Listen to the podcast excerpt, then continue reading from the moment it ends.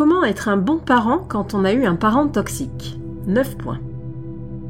Comment être un bon parent quand on a eu un parent toxique? Notre vécu avec un père pervers narcissique ou une mère manipulatrice sentimentale nous prédestine-t-il à reproduire un schéma dévastateur auprès de notre progéniture?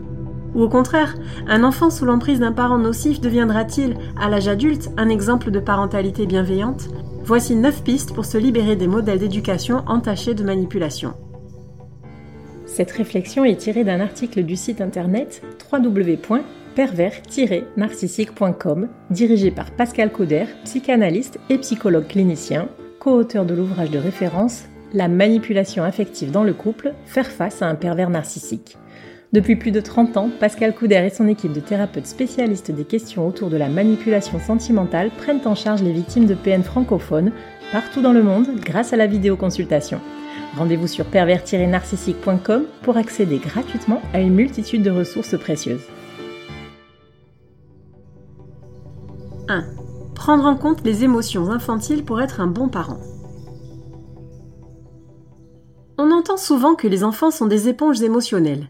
Essentielles à leur construction intra- et interpersonnelle, les émotions déterminent leur futur comportement. Mieux elles seront identifiées, plus elles seront contrôlables pour atteindre avec la maturité un certain équilibre psychologique. Un enfant en proie à n'importe lequel des six émois humains, la peur, la colère, la tristesse, la joie, la surprise, le dégoût, ne devrait jamais être enjoint à le refouler. Des phrases comme Arrête de pleurer, ce n'est rien ou Les super-héros n'ont pas peur du noir, eux, etc. peuvent avoir des conséquences terribles car elles renient à l'enfant son ressenti. Or, apprendre à ne pas faire confiance à ses sensations, c'est se couper de son intériorité et instaurer un doute permanent sur la validité de son jugement. Une émotion doit être accueillie pour être reconnue et donc maîtrisée. L'enfouir, c'est poser une bombe à retardement. Un enfant qui exprime un sentiment aussi démesuré et incompréhensible semble-t-il devrait toujours être écouté et guidé vers un apaisement. L'injonction à combattre son ressenti n'a pas de sens. Le déni ou la minimisation des émotions infantiles, surtout venant de modèles parentaux en qui l'enfant place une confiance aveugle, cause des dommages aussi conséquents que durables. 2. Protéger les rêves enfantins pour ne pas les intoxiquer des frustrations d'adultes. Un enfant n'est pas une deuxième chance pour son parent de réparer ses échecs passés. Et pourtant, il est encore si courant que nos jeunes soient pressés à devenir médecins, militaires, reines de beauté, etc. pour perpétuer la tradition familiale. Avoir un avenir tout tracé servi par ceux qui disent vouloir le meilleur pour leur enfant équivaut à tuer ses propres rêves et à lui interdire l'épanouissement personnel. Ne pas demander à un enfant ce qu'il aimerait être ou faire pour en décider à sa place, c'est le priver de son droit au bonheur et donc être un mauvais parent. 3 encourager l'enfant à cultiver sa différence pour s'affirmer. Dans la même logique, celui qui se croit bon parent a toujours une ambition débordante pour son enfant. Bien entendu, malgré lui, il projette des idéaux standardisés de ce que la société attend d'un modèle de réussite. Mais cela représente un formatage qui va à l'encontre de l'affirmation de soi. Cultiver sa différence, assumer ses choix, cela relève d'un caractère iconoclaste qui, s'il peut angoisser les parents traditionnalistes, devrait être vu comme une chance d'ouvrir de nouvelles perspectives. Chaque être est unique, et c'est une richesse que de côtoyer des personnalités surprenantes. Tout enfant a le potentiel de faire bouger les lignes, à condition de lui apprendre que c'est une qualité. Plutôt que de lui asséner des paroles dénigrantes comme tu es toujours dans la lune, tu es trop sensible, tu m'épuises, il vaut mieux explorer le caractère créatif des petits rêveurs, encourager la générosité des enfants empathiques, enseigner aux jeunes exaltés à tirer parti de leur énergie débordante, etc.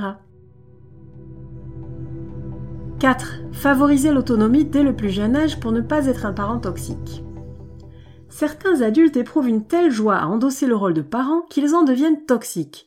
En effet, le papa poule, surenveloppant, pourra par exemple induire son enfant à considérer que la vie est un danger permanent et que seule la présence du père peut le sauver. Il y a aussi la mère sacrificielle qui commet inconsciemment l'erreur de faire porter à son fils ou à sa fille le fardeau de tout ce qu'elle a perdu en mettant son bébé au monde. Protéger sa descendance, c'est lui apprendre à puiser dans ses ressources intérieures, en l'incitant à trouver elle-même les solutions plutôt que de les lui fournir sur un plateau. Un parent pervers narcissique est incapable d'encourager l'autonomie de son enfant, puisque l'aider à grandir et à s'émanciper revient à le prémunir des techniques de manipulation.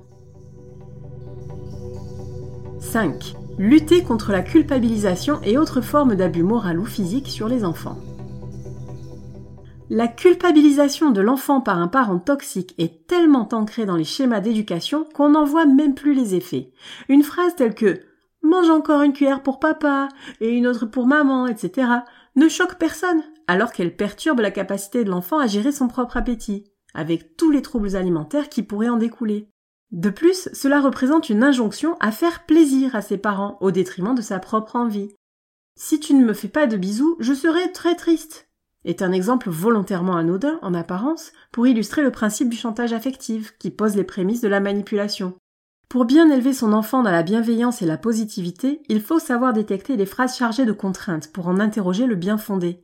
Et surtout, il convient de garder en tête que l'autorité réside dans le fait de permettre plutôt qu'uniquement interdire ou négocier une contrepartie. Et bien évidemment, le châtiment corporel est à proscrire totalement, surtout qu'il est interdit par la loi française. 6. Réfréner les jalousies et les manipulations pernicieuses. Dans le cas d'une fratrie, recomposée ou non, ou dans n'importe quel schéma familial où plusieurs individus se côtoient, la jalousie est un fléau. Le parent pervers narcissique est adepte de l'adage diviser pour mieux régner. Un bon parent fera tout son possible pour que chaque membre de la famille, tous âges confondus, trouve sa place et joue un rôle utile et valorisant dans le groupe. Favoriser l'esprit d'entraide et de solidarité est essentiel dans tout microcosme. 7. Préserver sa progéniture du conflit avec l'autre parent. Nous savons que le parent PN n'hésite pas à utiliser sa progéniture pour assouvir son besoin destructeur. Mais même lorsqu'un couple de personnes relativement équilibrées se sépare, les parents peuvent facilement tomber dans le travers de mettre leur enfant au cœur de leur conflit.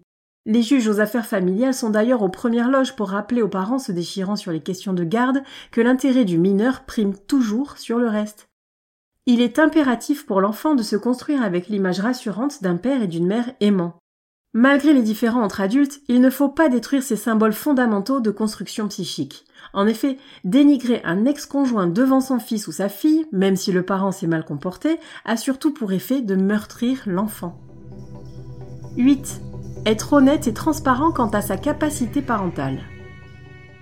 Le meilleur moyen d'être un parent exemplaire, c'est de montrer que l'on fait de son mieux, tout en admettant que la perfection n'existe pas. C'est bien là la plus grande différence avec un parent manipulateur pervers qui, lui, se présente sous un aspect irréprochable. Découvrir que ses parents sont humains et faillibles est souvent déstabilisant dans le cheminement personnel. C'est pourquoi pour aider son enfant à bien grandir, il faut plutôt se positionner comme quelqu'un d'honnête, conscient de ses qualités et de ses défauts, responsable de ses erreurs et déterminé à s'améliorer. La communication est la clé de cela. Un père et une mère consciencieux et bienveillants n'ont pas peur de décevoir leur progéniture en cas d'échec. Ils ne tenteront pas non plus de masquer leurs impairs en jouant sur le mensonge, l'imprécision et les promesses intenables. 9. Se détacher de son parent toxique pour cesser toute influence. Enfin, afin de mettre toutes les chances de son côté pour devenir un bon parent quand on a eu un parent toxique, il est préférable de mettre de la distance avec l'ascendant identifié comme nocif. La parentalité possède son lot de doutes et angoisses qui fragilisent et bousculent les certitudes. C'est l'occasion rêvée pour des figures d'autorité néfastes d'exercer leur influence dévastatrice. Savoir s'entourer de modèles d'éducation vertueux ou bénéficier d'un soutien psychologique garantira une bien meilleure expérience du lien parent-enfant que de s'efforcer de garder contact avec un ascendant toxique au nom des conventions.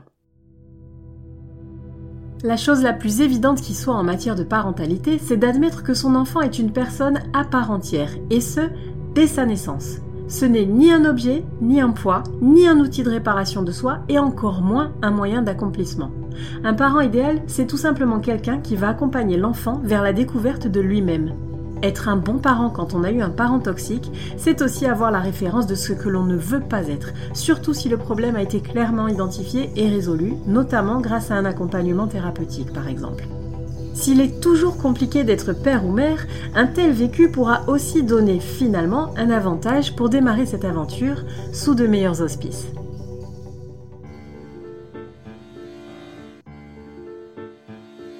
N'hésitez pas à vous faire accompagner par des thérapeutes spécialistes des questions de la perversité narcissique.